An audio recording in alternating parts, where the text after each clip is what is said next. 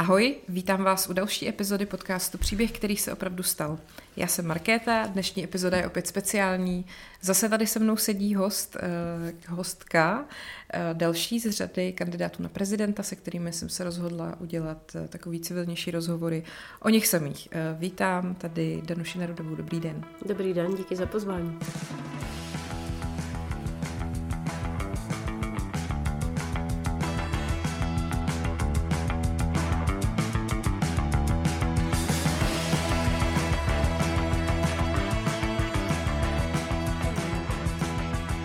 Se na tohle ptala už asi úplně všech. Eh, co je taková věc, která si myslíte, že se o vás málo ví?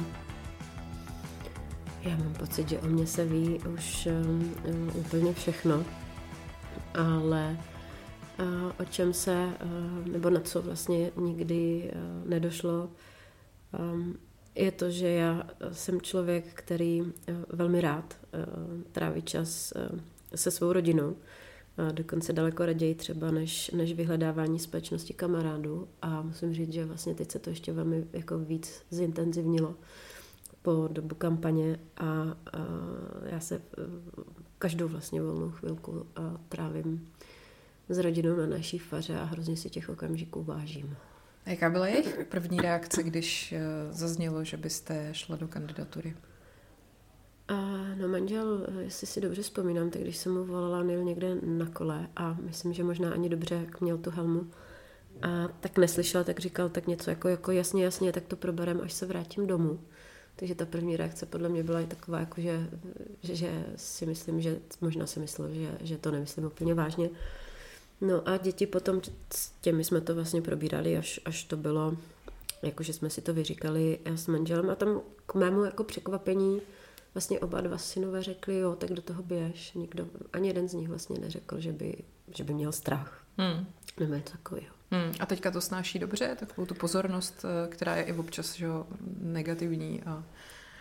Já jsem strašně překvapená a vlastně mm, vždycky eh, se teď snažím mluvit eh, o tom a říkat to hlavně jako ženám, aby se toho nebáli, protože jako máma jsem strach samozřejmě měla, ale jsem nesmírně pozitivně překvapená z toho, jak náš starší 16 letý, jak se k tomu vlastně jakoby staví, jak, jak dospěle se na to dívá, že z těch hejtů si vlastně vůbec nic nedělá.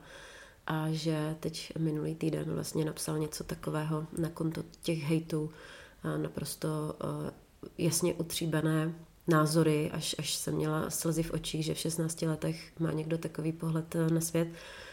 A vlastně i ten mladší to tak bere jako, že jsme mu to vysvětlili. Já myslím, že to, že to chápe a, a že chce být součástí.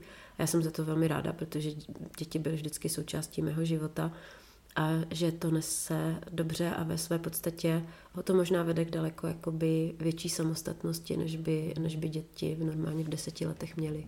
Hmm. A teď, když teda jsou před náma Vánoce, předpokládám, že plánujete pauzu v kampani, trochu si odpočinout a nabrat dech před tím finále. Eh, jak to máte s Vánocema? Eh, já Vánoce velmi prožívám. Pro mě jsou to velké uh, svátky a asi to začalo v dětství, jak u každého, ale ve mně to jakoby zůstalo doteď. A já jsem si vlastně vždycky hrozně přála mít obrovský stůl a na Vánoce tam mít celou rodinu a jsem nesmírně šťastná, že vlastně mám to štěstí, že to tak je, takže vlastně my na štědrý den slavíme ve velmi širokém rodinném kruhu, kdy, kdy vlastně i za mnou, jako za nejstarším ze čtyř sourozenců je, jezdí sourozenci a jezdí tchán, tchyně, jezdí rodiče a vlastně všichni slavíme dohromady, takže já mám na, na Vánoce chalupu plnou lidí. Si většinou máme třeba 14 nebo 15 lidí u stolu, takže to jsou pro mě ty Vánoce. Mm, to, že člověk pak rozbaluje dárky, tak se máma, tak mám radost, že, že děti mají radost, že, že dostali něco, co si celý rok přáli, ale pro mě Vánoce je to setkávání, to, že máme u toho velkého stolu oběd, že u něho máme večeři a že vlastně se všichni zastavíme v tom celém roce. A máme čas na to si fakt povykládat a velmi často hrajeme třeba i deskové hry, je to, je to neskutečná legrace třeba s babičkama, když, když hrají nějaké hry, které, které po nich naše děti jako chtějí, aby hráli, tak, tak je to moc fajn. Hmm, a to když tam máte tolik lidí, vy jste v roli hostitelky, nebo to zvládáte všechno Ano, já jsem, já jsem roli hostitelky, já, já ráda, ráda vařím, takže já se vlastně i na to jakoby těším a každý rok zkouším nové recepty. Oni už ví, že když přijedou, tak nikdy nebude to stejné, co bylo. A loni první roky to nesli trošku s, jako s obavami, že to není to tradiční, teď nemyslím štědrý den, ale, ale třeba na Štěpána. A vlastně každý rok už se teďka těší, co zase bude nového. Ale je to samozřejmě náročný, musím říct, že, že vařit třeba čtyři dny pro takový penzum lidí je velmi náročný protože moje počty se zastavují u čísla 12 a všechno, co je nad, už, už nedokážu odhadnout, jestli toho bude moc nebo málo, ale vždycky to nakonec nějak vyšlo. Uh, vašeho předchůdce, pane generála, jsem se ptala, jaká je jeho nejblíbenější vánoční pohádka? Já to mám o, od dětství a už jsem ji viděla letos zase dvakrát, když jsem pekla cukroví a jsou to prostě tři oříšky pro popelku. Aha. A pak je ještě jeden film, který Aha. je součástí té doby, kdy já peču cukroví, protože já vždycky, když peču cukroví, tak si k tomu pouštím staré firmy, filmy a to je Krakonoš a Ližnici. To je, to je pro mě ten starý film, který si pouštím, když peču cukroví. Ale samozřejmě, že se mi líbí teď ty moderní pohádky, a na které koukám třeba s desetiletým synem, že si vždycky vlezeme do postele a řekneme si, že si pustíme vánoční pohádku a a to, eh, to jsou, mm, to byla Vánoční kronika, což je strašně mm. krásný příběh a, a Klaus, což dokonce myslím, že byl nominován na Oscara, to jsem taky, taky byla překvapená, že to je strašně hezká pohádka pro děti. Hmm. A když jsme u filmu, uh, co jste třeba viděla naposledy? Máte vůbec čas jít do kina? Nebo... A velmi zřídka, ale já jsem strašný fanda do stíhaček, takže mm-hmm. já jsem byla samozřejmě na Top Gunu, na který jsme čekali strašně dlouho kvůli covidu, byla jsem na něm už třikrát a chodí se mnou na to i mý kluci. Byli, můj mladší syn se mnou byl dvakrát. Mm-hmm. A takže to je poslední film, na kterém jsem byla, ale s manželem pravidelně si snažíme jednou nebo dvakrát týdně najít čas, abychom se koukli na seriál a my sledujeme Korunu, takže, mm-hmm. takže teďka jsme v nějakém další sérii uh, Koruny. Takže jste to ještě ne, ne, nedokoukali? Ještě jsme to nedokoukali, jo. protože vždycky je to jednou nebo dvakrát za týden, takže mm-hmm. říkal mi si manžel teď už, že nám pos- chybí poslední díl. mm-hmm. Jo, já jsem to teďka dokoukala před pár dny a měla jsem nejdřív takovou krizi, že jsem si nemohla zvyknout na ten, na ten nový cast v tom seriálu. Ano, přesně tak. Ale pak jsem chvilku počkala, nechala jsem si to uležet, pustila jsem si to dál a musím říct, že jsem nakonec byla nadšená, že mě to vlastně překvapilo, milé. A já musím říct, že jsme si vlastně o tom stejném uh, s manželem vykládali, že když byl ten, když jsme viděli ten první díl, tak jsme si říkali, jejda, tak to je strašně takový jakoby rozvláčný a je to daleko víc dělaný vlastně jako film uh, než, než seriál. A už jsme si na to jakoby zvykli a těšíme se na každý další díl. Mm-hmm. A tak mě napadá, dovedete si představit, že uh, byste potom vlastně ne úplně jako v roli královny samozřejmě, ale byli byste třeba na hradě. Jako, mělo by to určitý podobnosti s životem té královské rodiny? A určitě, určitě nemělo, protože mm-hmm. na hradě bydlí král. Já určitě na hradě ani v areálu Pražského hradu bych bydlet nechtěla, nechci.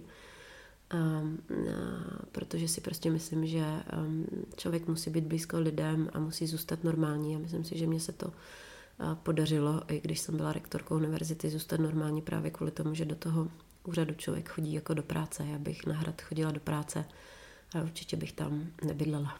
Hmm. A uh, když teda ještě zůstaneme u těch třeba filmů, seriálů, máte nějaký film, který vás ovlivnil, nějakým způsobem třeba formoval, nebo něco, co je pro vás hodně zásadní dílo? Já myslím, že něco jakoby tak zásadního, že by to výrazně ovlivnilo můj život jako film, určitě ne. Já velmi často se s manželem koukáme na takové ty jiné filmy, než, než co jdou v kinech a Jenom teď, když jste se zeptala, tak já vlastně musím říct, že já jsem teď eh, na festivalu ve Varech viděla úplně neskutečný film, který se teda docela, nechci říct, že mě ovlivnil, ale vril se mi docela do paměti, protože se to jmenovalo Erupce lásky a byl to vlastně mm. dokumentární film o manželství dvou vědců, kteří sledovali sopky, jak mm. vybuchovaly a byla to vlastně jejich, uh, jejich životopis až do, do doby, kdy oni se rozhodli, že nebudou mít děti a nakonec při jednom výbuchu oba dva vlastně zahynuli. a mm, u jednoho toho sopečného kráteru. A nevím, že to byl neskutečné vlastně záběry úplně hmm. ze srdce toho, když ty sopky začínají vybuchovat a chrlit lávu, ale vlastně to bylo protkáno tím příběhem té lásky, ale lásky nejenom jako muže a ženy, ale i lásky k té vědě a k té práci mm-hmm. vlastně, kterou dělali a vlastně obětovali úplně všechno, aby to zdokumentovali. A to byl pro mě nesmírně silný film teď eh, z poslední doby. Hmm.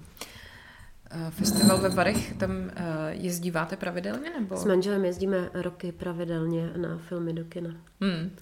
To má takovou tu atmosféru, která se nedá nikde jinde zažít. Aha. A kdybyste třeba náhodou teda už tam příští rok měla jet jako v roli prezidentky, dovedla byste si to užít jako pořád stejně jako, jako ten klasický návštěvník? Ano, já bych asi um, byla ta prezidentka, která by chtěla splynout s davem a jako baťuškář se prostě podívat na film. To by byl důvod, proč bych přijela do Karlových varů. Hmm. A doufám, že v nějakém podobě by to bylo možné. No. A co třeba uh, ještě jiný jako festivaly, které se pořádají, ať už tady nebo v zahraničí, jestli se vás to nějak týká, nebo, nebo to je úplně mimo vás? Ať už filmový nebo hudební to hmm. vlastně. Ne, my s manželem fakt uh, filmový festival v Karlových Varech je něco, co roky, hmm. roky um, absolvujeme a je to pro nás vždycky taky ten top z celého, uh, z celého roku. A jinak chodíme na koncerty. Hmm. Na festivaly jako programově uh, chodíme, protože máme chalupu v Telecí, což je kousíček od Litomyšle, tak chodíme hmm. pravidelně hmm. na Smetanovu Litomyšl ale to asi není ten festival, který jste měla na mysli, to je festival vážné hudby a ty koncerty na tom nádvoří jsou vždycky nádherné, takže tam, že tam, tam taky chodíme pravidelně a pra, každý rok a, a, a byli jsme i letos.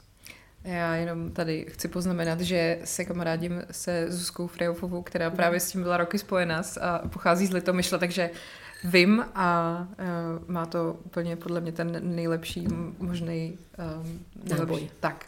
No, protože Litomyšl je prostě malá Francie uh, v České republice. To hmm. je ukázkové vlastně městečko, uh, kde je úplně jasné, že je strašně důležitá role městského architekta, který je tam roky vlastně stejný a nezměnil se, je otevřený novým věcem, takže hmm. jejich umělecké instalace v parcích a to, jak se to městečko eh, rozvíjí, je vlastně dechberoucí. Já ho mám strašně ráda, strašně ráda tam jezdím, jak v létě, tak v zimě. Je to prostě místo, kde jsem nechala kousek srdce. Hmm. A jsou ještě nějaký jiný takový místa v České republice, kromě třeba uh, telecí mm, mimo Vysočinu ještě, když byste měla... Pro mě, pro mě skutečně ta srdcová záležitost je, je Vysočina. Hmm. Tady v tomto tam, tam mám půlku srdce na Vysočině. My jsme tam teď kousek uh, před hranicí Vysočiny uh, začali rekonstruovat dům, takže se tam brzo ze mě taky stane takový poloobyvatel. Um, ještě mě uh, zaujalo, vlastně když jsem řekla posluchačům, aby uh, poslali své otázky, to se opakuje hodně často a je to i věc, která zajímá mě, protože se psaním živím. Uh, jak to máte s knížkama, s četbou? Eh, co třeba teďka čtete, to se tam hodně opakovalo, co jste četla nedávno, co vás hodně zaujalo. Mm. Já musím říct, že teďka si především čtu komentář k ústavě. Takže teďka čtu takovou tu eh, odbornou mm-hmm. Literaturu. Knížka, která mě zaujala natolik, že jsem ji četla asi třikrát nebo čtyřikrát z poslední doby, je kniha Děvčata první republiky. Já jsem vlastně dokonce i s autorkou byla na, tady na Pražském book clubu, kde, mm-hmm. kde bylo autorské čtení. Jsou to nesmírně silné osudy žen, mm-hmm. Které mají 80, 90 a vlastně popisují svůj život. Celá řada z nich vlastně si prošla skutečně válečnými útrapami a, a jsou to nesmírně, nebo byly to, některé už zemřely, nesmírně silné ženy. A musím říct, že třeba především v covidu to bylo pro mě taková trošku jako duševní očista v tom smyslu, že byť třeba ta válka trvala dlouho, dlouho v porovnání s tím, jak dlouho trval covid, tak vlastně všechny o tom mluvili jako o poměrně krátké epizodě v jejich jako celkovém životě a myslím, že v tom covidu to člověkovi pomohlo si vlastně nastavit to měřítko toho, že ta věc je skutečně velmi krátký časový okamžik hmm. a velmi krátká a v době, kdy vlastně byla obrovská beznaděj v té společnosti. Mm. To byly doby a místa, kdy vlastně člověk nečetl žádné pozitivní zprávy. a, tak tady ta kniha mi velmi dodávala jakoby energii v tom, že to je skutečně v porovnání s celým životem člověka a strašně krátký časový okamžik. To byla hmm. nádherná kniha, ona je totiž nádherná i svým provedením, protože to je kniha, která je vydaná tak, jak se dřív vydávaly knihy. A ona má to plátinko přes ten hřbet, mm-hmm. je na tom tuhém papíru, má nabarvené hrany a ta, mm-hmm. ta kniha, takže ona je vlastně nejenom tím obsahem, ale tím, že člověk jako drží v ruce skutečně knihu, žádný paperback, tak, mm. tak, tak je vlastně úplně úžasná. Mm. Takže je to knížka, která stojí za to mít eh, i vystavenou v knihovně. Určitě, mm-hmm. určitě a myslím si, že je úplně rozebraná, ale že, že, že uh, jsme se bavili o tom, že bude nějaký asi limitovaný dot, dotisk. Mm-hmm. Uh, napadá mě, jestli jste někdy přemýšlela nad tím, kdybyste se vydala jinou cestou v životě, respektive jaká by byla ta druhá možná cesta, než ta, kterou jste se vydala? Jako byla nějaká uh, druhá možnost, co dělat? Eh, když jste se třeba rozhodovala, kam jít studovat, co studovat. Eh, kdyby prostě jste se třeba rozhodla znova a vydala se eh, na opačnou stranu? Já myslím, že bylo, byly asi dva takové momenty, protože vlastně jsem mohla, já jsem se rozhodovala mezi tím, jestli zůstanu na univerzitě jako akademik, nebo jestli půjdu do biznesu. Hmm. A protože ten můj obor daně a daňové poradenství, finance je samozřejmě velmi eh, lukrativní, takže tehdy jsem stála před tím, jestli, jestli zůstanu jako hmm. odborný asistent, nebo jestli vlastně půjdu za většinou svých spolužáků, které jsem eh, měla a kteří šli vlastně do biznesu. A tehdy, tehdy jsem se teda rozhodla pro univerzitu, no a pak další moment vlastně přišel, když už jsem byla odbornou asistentkou, a to bylo to zahraničí, protože já hmm. jsem dělala obor, který byl, uh, byl mezinárodní, a vlastně pracovala jsem chvíli eh, na Wirtschaftsuniversität eh, ve Vídni a vlastně měla jsem i nabídku, že bych tam mohla zůstat. Tak to byl další moment, kdy jsem se rozhodovala, jestli, jestli třeba nezůstanu eh, na zahraniční univerzitě nebo jestli se vrátím zpátky. Ale nakonec to vyhrála zase zpátky Česká republika. Hm. A jako dítě, když jste přemýšlela nad tím, co z vás bude, až budete velká, co byly takový ty sny? Chtěla jste být popelářka nebo ne. prodavačka? Ne, ne, ne. Já jsem jako holka měla, mě hrozně zajímala noční obloha a já jsem mm-hmm. četla všechny knihy o, o, o vesmíru, o mimozemšťanech. Tehdy Erika von Denikena jsem mm-hmm. přečetla asi třikrát. A já jsem tehdy chtěla být kosmonautkou, takže mm-hmm. já jsem mhm. měla takový jako velký sen, že jsem chtěla být kosmonautkou. Kdy se to zvrtlo? A já si myslím, že se to začalo zvrtávat někdy tak kolem toho devátého, desátého eh, roku života, že pak eh, v těch desíti už, už si všímáte eh, toho, v jaké společnosti žijete a tak. A to bylo zrovna období revoluce vlastně. Hmm.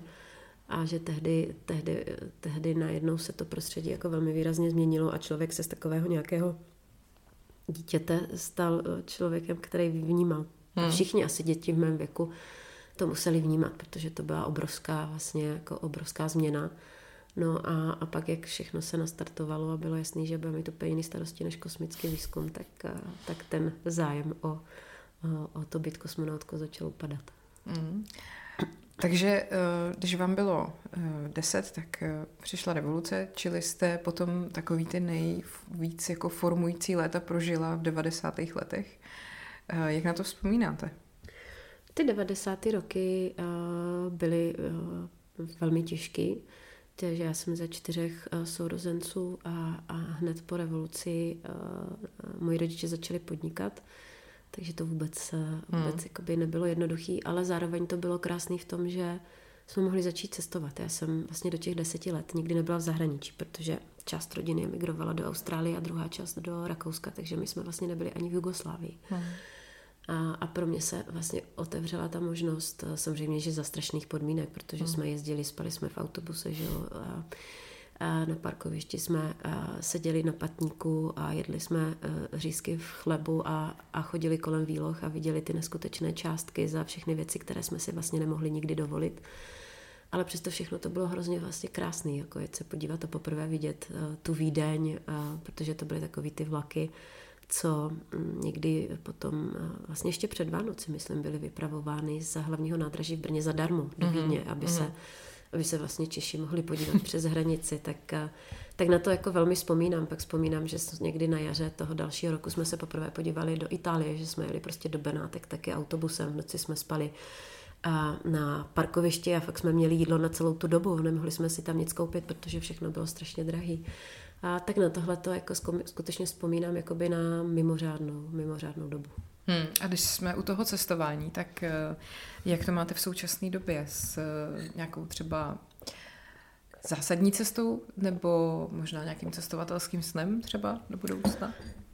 My jsme si docela s manželem jako studenti eh, plnili sny, kdy jsme s batohem skutečně za pár korun cestovali, takže my jsme s manželem procestovali jako studenti docela Evropu, po Baltí i, i třeba Portugalsko a, a pak jsme podnikli takovou obrovskou cestu, kdy jsme jeli na pět týdnů do Číny hmm. s batohem na zádech a vlastně eh, cestovali jsme čínským venkovem skutečně jakoby za pár korun a jedli jsme s místními lidmi v místní restauraci. Jsme po prvních dvou dnech zjistili, že jsme nic nechytli, nic nedostali. Hmm. tak jsme potom zjistili, že, že vlastně eh, člověk, když pije celý den ten jejich, oni tomu říkají kai shui, což je vlastně horký čaj hmm. a pijí ho i v létě, protože to je vlastně ta jediná možná forma, jak nedostat žádnou infekci v té Číně tak na to vzpomínám hrozně dobře protože, eh, a hrozně ráda, protože opravdu jsme procestovali eh, úplně tu chudou Čínu, která dneska už vlastně moc neexistuje. Hmm. Historický Tibet a, a místa, kam se běžně cizinci vůbec eh, nedostali. Máme o tom spoustu dobrodružství a zážitků a prostě bohužel víme, že taková Čína už dneska neexistuje, že ta Čína je prostě úplně jiná a že a že to, co bylo v roce 2004 nebo 2002, vlastně jsme tam byli, že, že je, je vlastně strašně dávno. Takže to byl náš takový velký cestovatelský, hmm. cestovatelský sen, který jsme si a uskutečnili. Tehdy si pamatuju, my jsme spali ve spacácích, třeba jsme spali v hotelech, kde spali dělníci na stavbě. hmm A pamatuju si, že jsem se potom vrátila do České republiky a, a byli jsme, protože tu Čínu jsme měli, jako ten čínskou kuchyni jsme měli strašně rádi, tak jsme šli tady potom, myslím, v Brně do čínské restaurace. Ten majitel se nás jako ptal, jaký to bylo v Číně a tak. A pak se nás ptal, no a kolik vás to stálo. A když jsme mu řekli, kolik nás to stálo, tak mu úplně spadla čelist a říká, ne, to není vůbec možný, protože ani normálního Číňana by to tak málo nestálo, jak jste to dělali. No a pak, když jsme mu řekli, jak jsme cestovali, že jsme třeba jeli jeli uh, spacím autobusem, tak on se na nás dívá a říkal, ale to je hrozný, tím bych nikdy nejel. Takže, takže asi takovým způsobem jsme v té Číně cestovali. Takže jste to měli prostě i na Číně na dost levný. Přesně tak, no. to je vtipný. Tak já se už uh, kouknu tady na ty otázky od posluchačů, protože jich je docela dost, a tak aby jsme to všechno stihli. Uh, první je, co děláte ráda ve volném čase, jestli teďka vůbec nějaký máte. no teď skoro žádný volný eh, čas nemám a ten, který mám, tak maximálně věnuju dětem. Takže děláme úlohy a učíme se do školy, ale já strašně ráda ve volném čase chodím ven do přírody. Já jsem houbař a rybář, takže když by to byl jenom ten volný čas skutečně, co má člověk sám pro sebe, tak mě najdete na rybách nebo v lese. Hodláte tom pokračovat i až budete prezidentkou? Ano. Budeme vás moc potkat na rybách nebo na hubách, tak to je Určitě. super. uh, oblíbené místo v Brně? Oblíbené místo v Brně, no v sobotu ráno Zelňák. Uh-huh. Oblíbená kapela?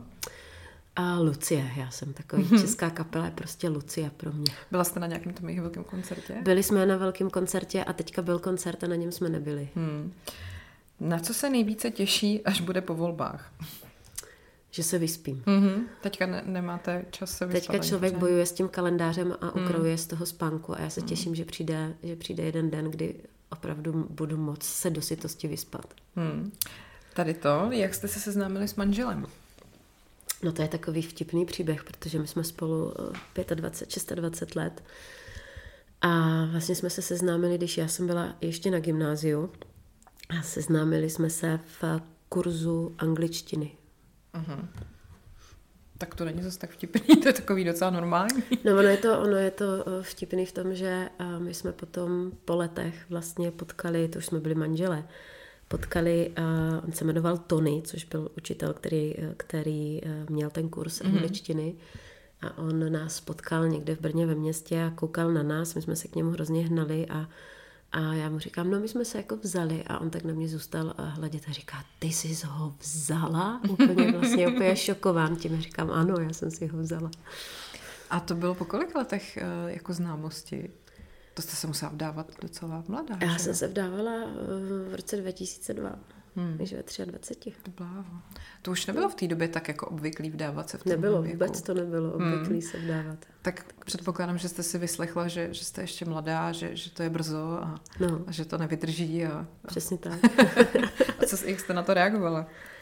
A já jsem vždycky byl člověk, který si moc tady z těchto věcí mm, nedělal a, a dělal věci, protože byl vnitřně přesvědčený o tom, že jsou správně. No, tak snad. Tak zatím to vypadá, Zatím že... to vypadá, že to bylo správně.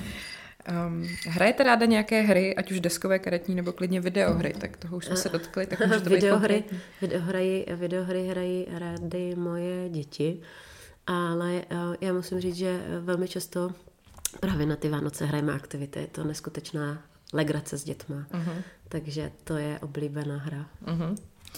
Tak, eh, ty jo, tady toho je víc. Eh, chtěla bych se zeptat, jestli eh, paní Nerudová zvažovala omluvu paní Světlaně Vitovské. Předpokládám, že se to týkalo té demonst, nebo toho pochodu na 17. listopadu, jak se tam řešilo, hmm. kdo jde vepředu, vzadu. Mně to hmm. přišlo hmm. celý takový přehnaný. Ale... Já myslím, že ta reakce byla, byla uh, přehnaná. Já jsem tam byla pozvaná jedním z organizátorů a ten problém není na mé straně, ale v komunikaci uh, organizátorů mezi sebou. A, a tam si myslím, že ten problém se má vyřešit. A myslím si, že se vyřešil už dávno. No, já hlavně teda, mně ještě přišlo vtipný, že potom paní Vitovská psala, že to nemělo být politický a přitom to pořád, poř, pořádal jako starosta, což taky jako de facto politiky je, že jo, tak No, Já myslím, to... že to byla zbytečná bouře hmm. ve sklenici vody a hlavně to není tak, že paní Vitovská byla neza, tam za nezávislou novinářkou, protože není žádný tajemstvím, že žije s uh, panem Kolářem, který je součástí týmu Petra Pavla, takže a, takže to nebylo ani o nezávislé novinařině. Hmm. Oblíbené představení, asi divadelní předpokládám. Divadelní, já mám velmi ráda a, operu a, a úplně srdcová záležitost srdeční je pro mě Nabuko. Takže mm-hmm. kdybych si měla vybrat, mm-hmm. tak bych šla na Nabuko. A jinak se mi strašně líbí Cimrmani, musím říct. Takže to je, to je představení, kterým nikdy nepohodr, nepohrdnu. Uh, Vidíte to teď, eh, když byste byla prezidentkou, možná byste měla i nějakou přednost v nákupu lístku, protože se na ně skoro nedá dostat. tak, um, mluví i německy? To je zajímavý dotaz. Mluvíte německy? Mluví, mluví německy, mluví německy, ale abych, protože celý svůj profesní život jsem používala angličtinu, tak německy mluvím spíš hovorově a neznám moc profesionální němčinu, takže vždycky na těch odborných planech dávám přednost angličtině. Hmm. Nakupujete si oblečení sama nebo máte osobního stylistu? Já jsem si vždycky nakupovala oblečení sama, ale teď jsem musela trošku ustoupit, protože nemám vůbec žádný čas a do toho obchodu bych přišla asi tak v 10 hodin večer, kdy už mají zavřeno. Takže tady mám neuvěřitelně šikovnou kolegyni, která mi nakupuje oblečení. Jste spokojená? Ne, ne, vždycky, když vám to ukáže, tak je to dobrý, nebo máte občas um, výhrady? Eh, já myslím, že to funguje tak, že jako na začátku, než si vybudujete, než se na vás eh, ta žena jakoby napojí, hmm. tak samozřejmě to procento toho, co jakoby nesedělo, nebo jsem se v tom necítila, bylo vysoké, ale teď, teď si skoro myslím, že, že má stoprocentní úspěšnost už. Ještě tady takový poddotaz. V jakém oblečení se cítíte nejlépe? No já se úplně nejlépe cítím, když si, když si uh, můžu dát vysoké boty, a kalhoty do přírody a, a bundu do přírody a jít do lesa, tak tak se cítím úplně nejlíp, ale ale e, samozřejmě, že e, to je teďka outfit nebo styl oblékání, který rozhodně e, je vyhrazen na víkend a mimořádné, mimořádné doby, kdy mám volný čas jít na ryby nebo do lesa. Tak, eh, co je pro vás relax, kde se nejlépe odreagujete? Tak to už jsme asi taky ten... Ano, je to, je to s rodinou a je to, je to v přírodě. Oblíbené jídlo, jaké nejraději jíte a jaké sama vaříte? A já mám strašně ráda, a, a line se to ze školky, prostě buchtičky se šoldou, ale nikdy jsem to nevařila a jenom si to vždycky dám, když to, když to někde uh, mají. A co často vařím, tak odpovídá preferenci mých dětí. Takže to jsou samozřejmě špagety a, a pak moje děti mají strašně rády My tomu teda u nás doma říkáme zapekané brambory, ale oni jsou to vlastně francouzské brambory, takovým tom podání, jak se dělá v České republice. Ale jinak já zkouším pořád nějaké nové recepty, takže oni občas trošku brblají děti, jakože že to je něco nového a jiného, ale nakonec, nakonec vždycky řeknu třeba, že to bylo dobrý. Tohle je taky dobrý dotaz. Máte ráda, když vás okolí oslovuje s drobnělinou, případně jakou máte nejraději? Já vím, že teď v nějakém podcastu se to řešilo, eh, když máte ty besedy a jo. moderuje je Honza Musil, Honza že vám říká Danuško. Říká mi, říká mi Danuško a říká, protože ještě může, že si to chce užít, takže proto mi říká Danuško. A mě už teďka moc, eh, moc lidí s drobnělinou neříká, samozřejmě můj muž, ale moje babička mi říkala hezkou zdrobnělinou, říkala Danko, což, což, mm-hmm. což je takový moc hezký a vlastně teď, když někdy to někdo někdy jakoby použije, tak mě to vždycky chytne za srdíčko, protože tak mi říkala babička. Uh, ty jsem tuhle viděla na Twitteru takový tweet uh, out of context, bylo to jenom něco jako, teď Danuše není ani jako opravdu jméno, nebo něco tak, jako že mi to rozesmálo. Uh, přitom asi v kalendáři není? Jako Danuše v, v kalendáři není. Danuše byla v kalendáři někdy v 50. letech hmm. a byla vlastně v únoru, myslím hmm. 5. února. A pak z kalendáře to vlastně zmizelo. A teď už to myslím zase je jako daná teďka nedávno v prosinci, hmm. včera nebo předevčírem. A to vlastně teď mě napadá, když vás rodiče takhle pojmenovali, s tím nebyl problém v matrici, že, že ten, to jméno... Nebyl, jako... nebyl, tak byla hmm. třeba Danuše Medřická, že jo, takže to jméno jakoby existovalo. Hmm, hmm. Um, tak tady to je taky zajímavý dotaz. Co pro vás znamená láska? A pro mě je láska jedna z nejvyšších hodnot v životě, svoboda a láska, protože ta láska je vlastně všeobjímající kategorie, protože to je láska k manželovi, láska k dětem, ale třeba láska k vlasti, láska k práci, láska k blížnímu. Takže pro mě je to jedna z nejdůležitějších hodnot. Zajímalo by mne, zda má paní Danuše svůj tým, který radí, jak vystupovat, co o sobě na sociální sítě psát. Zda jí někdo poradil, že zapojení rod- její rodiny, obzvláště synu, bude ku prospěchu. Mocí fandím. tak samozřejmě, že každý kandidát má svůj tým a, a každý v tom týmu má něco na starosti, protože kandidát se nemůže rozkrájet, takže i sociální sítě má někdo na starosti, ale mm, o, o té rodině a tak to vůbec není, že by to, že by to jako někdo poradil. Ono to vzniklo vlastně organicky, protože a děti jsou přirozenou součástí mého života a v nějakém časovém okamžiku, který přišel někdy v létě, vlastně za mnou přišel a starší syn, že by chtěl být dobrovolník a že by se chtěl zapojit do kampaně. Já jsem nejdřív byla k tomu taková trošku, jako že jsem to odmítala, a nakonec jsem si řekla, proč ne. Takže můj starší syn se vlastně zapojil už v létě a, a sbíral podpisy na moji petiční listinu. No a pak, pak vlastně přišel s tím, že by chtěl pomoct i nějak jinak, takže jsme přemýšleli, kde by mohlo být to jeho místo. Myslím si, že se toho zhostil úplně skvěle. No a toho mladšího jsem chtěla držet bokem, ale on vlastně potom přišel a říkal, mami, ale já se cítím trošku jako odstrčený, protože Filip může a já ne. Tak jsme jako velmi pečlivě přemýšleli, aby to byla taková forma, aby, a, aby ho to nějak neohrozilo. A myslím si, že nakonec se v, to, v tom videu a, povedlo, že on je na to strašně hrdý a, mhm. a, a že už nemá pocit, že, bychom, že bychom ho nějak odstrkávali tady v tomto. Tohle je hodně zásadní otázka. Míchá krupicovou kaši na talíři nebo jí od kraje? Jestli od kraje, tak dokola nebo postupně z jedné strany? tak tady teď musím na sebe něco prásknout, je, je. protože já krupicovou kaši vůbec nevařím, protože jsem si ji zprotivila jako dítě, protože mm. maminka nám pořád vařila krupicovou kaši a já jsem, já jsem vlastně a fakt asi do 35 let jako krupicovou kaši nemohla ani vidět. Dokonce manžel, když chtěl krupicovou kaši, tak si ji prostě musel uvařit sám, Aha. protože já jsem ji nemohla ani vařit. Ale teď musím říct, že manžel začal vařit kaši, která teda není krupicová, ale je eh, ovesná, dává na ní vločky a vždycky máme takový rituál, že o víkendu, když je čas, tak manžel ráno vstane a vaří tu kaši a je naprosto úžasná. Já jsem kaši úplně rehabilitovala. A nedělají teda z mléka, dělají, dělají z rýžového mléka, protože z normálního mléka ta kaše je skutečně taková jako hodně hutná. A já ji teda rozhodně nemíchám a jím ji od kraje, protože nejenom, že mi manžel tu kaši uvaří, ale on ji vždycky neskutečně nazdobí. A mně je strašně líto to všechno zamíchat, takže kaši, kaši jim od kraje. Chápu, taky jsem tým od kraje. Eh, já bych se chtěla zeptat, jestli před nástupem na vysokou školu zvažovala, že by studovala i jiné obory než ekonomii a případně jaké?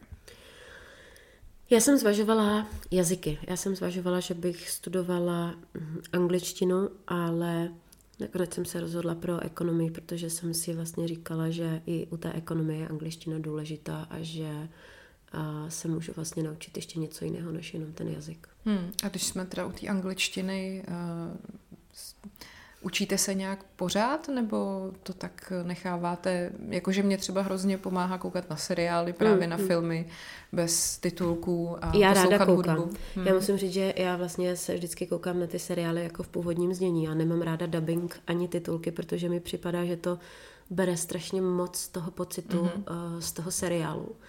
A, takže koukám tady, tady v tomto, uh, vždycky v tom originálním uh, znění a člověk se pořád učí. Já jsem, eh, já vlastně mm, pracuji jako expert pro Evropský parlament, takže jsem musela mluvit a vystupovat v Evropském parlamentu jako expert, když se mě zvali, takže takže člověk eh, se pořád učí tím, jak mluví a, a vystupuje, protože se samozřejmě dostává do nových, nových oblastí a, a pořád přichází nějaké nové podměty, takže to je celoživotní proces. Hmm.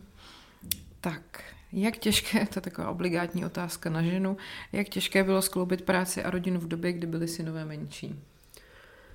A bylo to těžké a, a ženy to mají těžké, zejména ženy, které prostě nemají babičky, dědečky nebo ženy, které si prostě nemohou dovolit hlídání dětí. Je to neskutečně těžké a všechny ženy, které to zvládnou, tak mají můj neskonalý obdiv, takže je to těžké a bylo to těžké. Já jsem teďka viděla eh, článek, to byl vlastně rozhovor asi s vaším manželem, jestli si to správně pamatuju, a ten titulek byl hrozně zavádějící, protože on tam, eh, to, zně, jako, to znělo jako, že on když teda má chvilku čas, tak vám občas s něčím pomůže, že to z toho tak vyznívalo a přitom pak v tom rozhovoru jenom vlastně říká, že se zastupujete v různých činnostech doma. Ano. A jak vnímáte vůbec tady, tady tohle všechno, to nastavení toho, jako já nechci úplně zabředávat do feministické debaty, to byste tady byli dlouho, ale uh, to nastavení toho, že žena se stará a muž pomáhá, spíš v té společnosti, nemyslím teď u vás, ale uh, takový to, když žena někam přijde a všichni se jí ptají, kdo jí hlídá, její děti, jako kdyby no. je neměla s někým no. jiným ještě. No a to vám, to, to není jediný narrativ. Narrativ je taky ten, že ona, eh, když žena a má někoho, kdo jí s dětmi pomáhá, tak odložila děti a je mhm. kariéristka, což je, což je úplně podle mě jako nejšilenější narrativ a já jsem vždycky úplně šokovaná, že ho vlastně slyším od žen. Já bych ten narrativ mm-hmm. předpokládala od mužů, mm-hmm. ale já ho slyším, slyším od žen. A, takže a, ano, toto se velmi objevuje ve veřejném prostoru a já vždycky říkám uh, mladým ženám, třeba vědkyním, které jsem mentorovala, oni vždycky právě tady toto řešili. Říkají, no ale my když půjdeme prostě do práce a budeme mít paní na hlídání, tak jak ta společnost se na nás bude jako koukat. A, a já se snažím vysvětlovat, že přeci ženy my ženy nesmíme podléhat tady tomu tlaku, jak se na nás bude koukat společnost. My si to prostě musíme nastavit tak, jak nám to vyhovuje, protože nejdůležitější je, aby jsme byli šťastné mámy, ale abychom byli i šťastné ženy, které se eh, mohou realizovat. Je velmi zajímavé, že ta společnost se vlastně neptá eh, těch mužů, kteří dělají kariéru a, a, a vlastně neřeší to, že, že jsou ženy, které se vlastně vzdávají svých kariér a žena, žena pečuje a muž hlídá děti, ale hmm. i ten muž přece má pečovat o ty děti. Ty stereotypy jsou vlastně obrovské. A já třeba pevně věřím, že, že to, že eh, ty moje děti jsou součástí mého života, nebo naše děti s manželem jsou vlastně součástí eh, našeho života a jsou součástí i té kampaně, že to trošku přispěje k tomu, že ta společnost opustí tady ty stereotypy a že že jí bude připadat normální, že, že děti jsou součástí života. Děti jsou součástí života i mužů. I mužů politiků jsou děti součástí života. A ta společnost se vlastně neptá, kde ty děti hmm, jsou. Hmm, kde hmm. jsou. Tak že, já... by, že, by se, že by se, um, nevím, předsedy strany nebo premiéra někdo ptal, kdo vám hlídá kdo, vám, kdo, kdo pečuje o vaše děti, když jste v práci? No, no. A přitom uh, je to legitimní otázka. Ano. Uh, kdyby potom právě jste teda zasedla v tom prezidentském úřadu, uh, viděla byste třeba nějakou možnost, jak tohle vnímání změnit? Samozřejmě už jenom tím, že tam budete sedět, to už je jako velká věc, ale Myslím tím i to, jak vlastně i ten pracovní, řekněme, život nebo ten proces je pro ženy nastavený tak jako, řekněme, nepříjemně v tom, že oni musí buď si vybrat jedno nebo druhý v určitý fázi života a pak ten návrat není úplně jednoduchý, pak samozřejmě zaměstnavatele nejsou rádi, že žena odchází na mateřskou a tak dále, a tak dále. Jestli existuje třeba z pozice prezidentky nějaký způsob, jak tomuhle, tohle trochu změnit? Určitě prezident je symbol, takže minimálně by měl tady o těchto tématech uh, hovořit uh, ve veřejném prostoru. A já si myslím, že by to vlastně tu společnost změnila i ta přítomnost uh, mých dětí, protože my jsme si vlastně úplně odvykli hmm. vydat politiky hmm. s dětmi. Hmm. Přitom je to přece úplně normální. Barack Obama byl vydán s dětmi, s manželkou a s hmm. I on ve své knize píše, že, že se nikdy nevzdal své sociální role otce, že trval na tom, že když byl ve Washingtonu, že každý večer v 6 se rodina sešla a měli eh, společnou večeři. Je to přece všechno o tom, jak si to všichni nastavíme. Tak já věřím, že i tento moment toho, že by prezidentka byla ženou, eh, která je matkou a má děti kolem sebe, takže by to přispělo ke kultivaci toho veřejné, veřejného prostoru ve vztahu k ženám. Hmm. Tak já se zase vrátím zpátky k otázkám. Eh, jaká byla vaše oblíbená kniha v dětství? Moje oblíbená kniha v dětství. Já jsem se naučila docela brzo číst a než jsem šla do první třídy, tak jsem měla přečetou uh, půlku májovek. že já jsem četla hodně májovky a vernehovky. Uh-huh. To by se přesně řeklo, to je netypický pro dívku.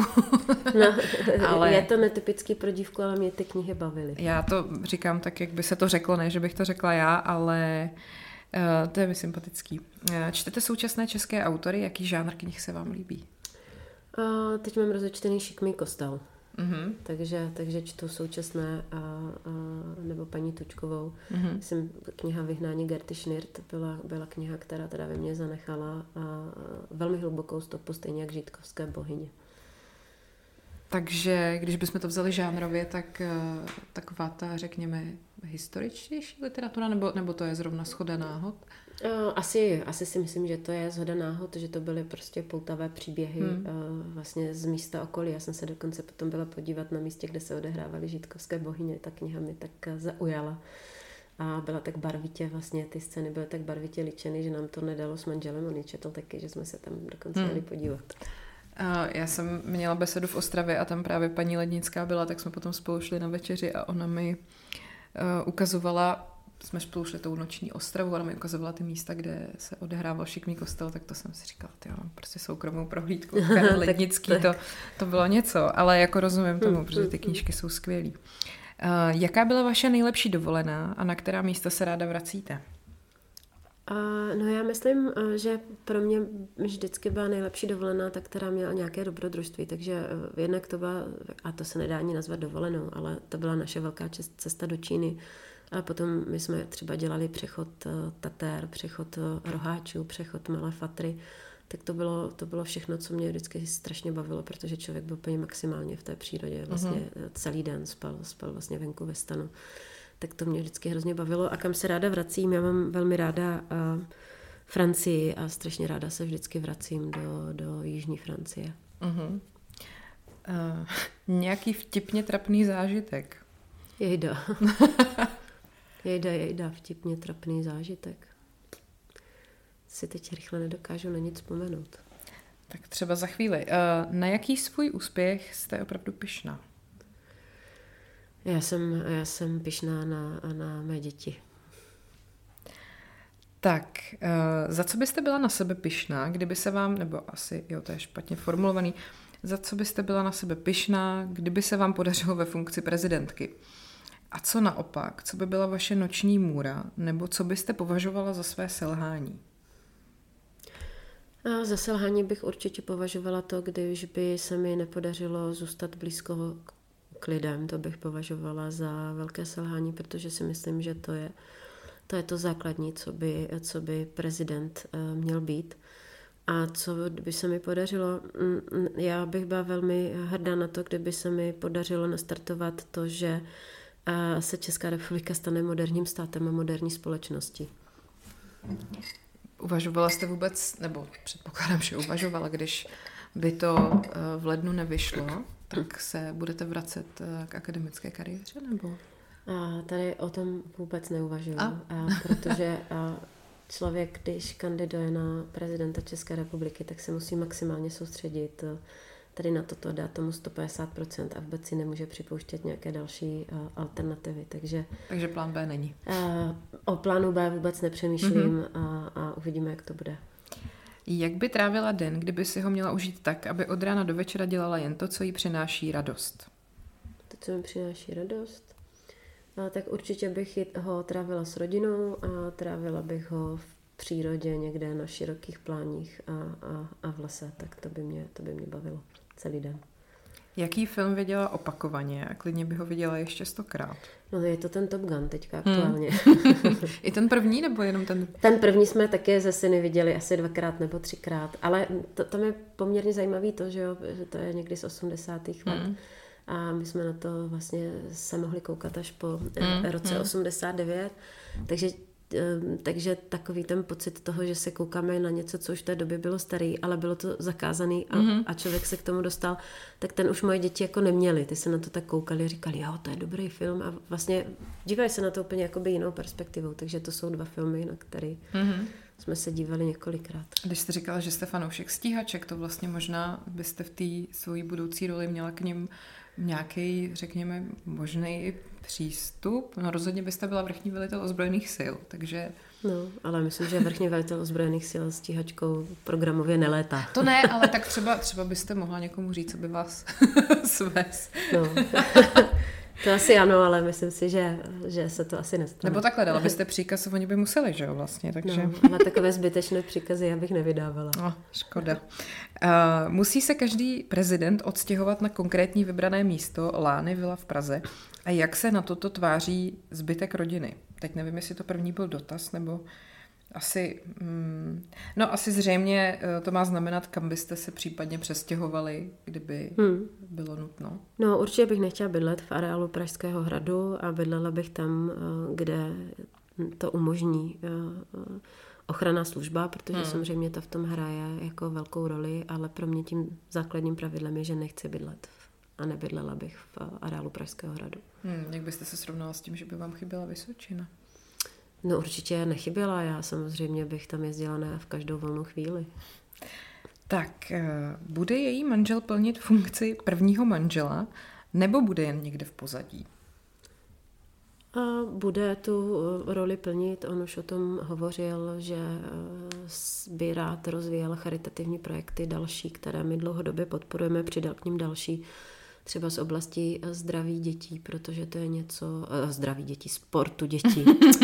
a sportu dětí, protože to je něco, co šlo v covidu strašně moc dolů, sport, hmm. sport hmm. u dětí a že určitě bych k tomu rád ještě přidal a další projekty, které by se týkaly kvality života seniorů. Hmm. A on by se teda musel vzdát svůj kariéru, nebo, nebo si myslíte, že by mohl dál fungovat tak, jak funguje. Manžel o tom hovořil, že pokud to bude nutné, že je připraven uh, omezit uh, svoji činnost advokáta. Tak, já tady mám ještě nakonec takovej kvíz, uh, že vám vždycky dám dvě možnosti a vy si vyberete jednu. Není to nic zásadního, není to vědomostní kvíz, je to jenom o tom, co vám je bližší. Tak, začnu z Ostra. Klaus nebo Zeman? Klaus. Nakládaný hermelín nebo utopenec? Hermelín. Pivo nebo víno? Víno. Uh, Sparta nebo Slávie? Kometa. uh, Belmondo nebo Finěs? Belmondo. Harry Potter nebo Pán prstenů? Pán prstenů.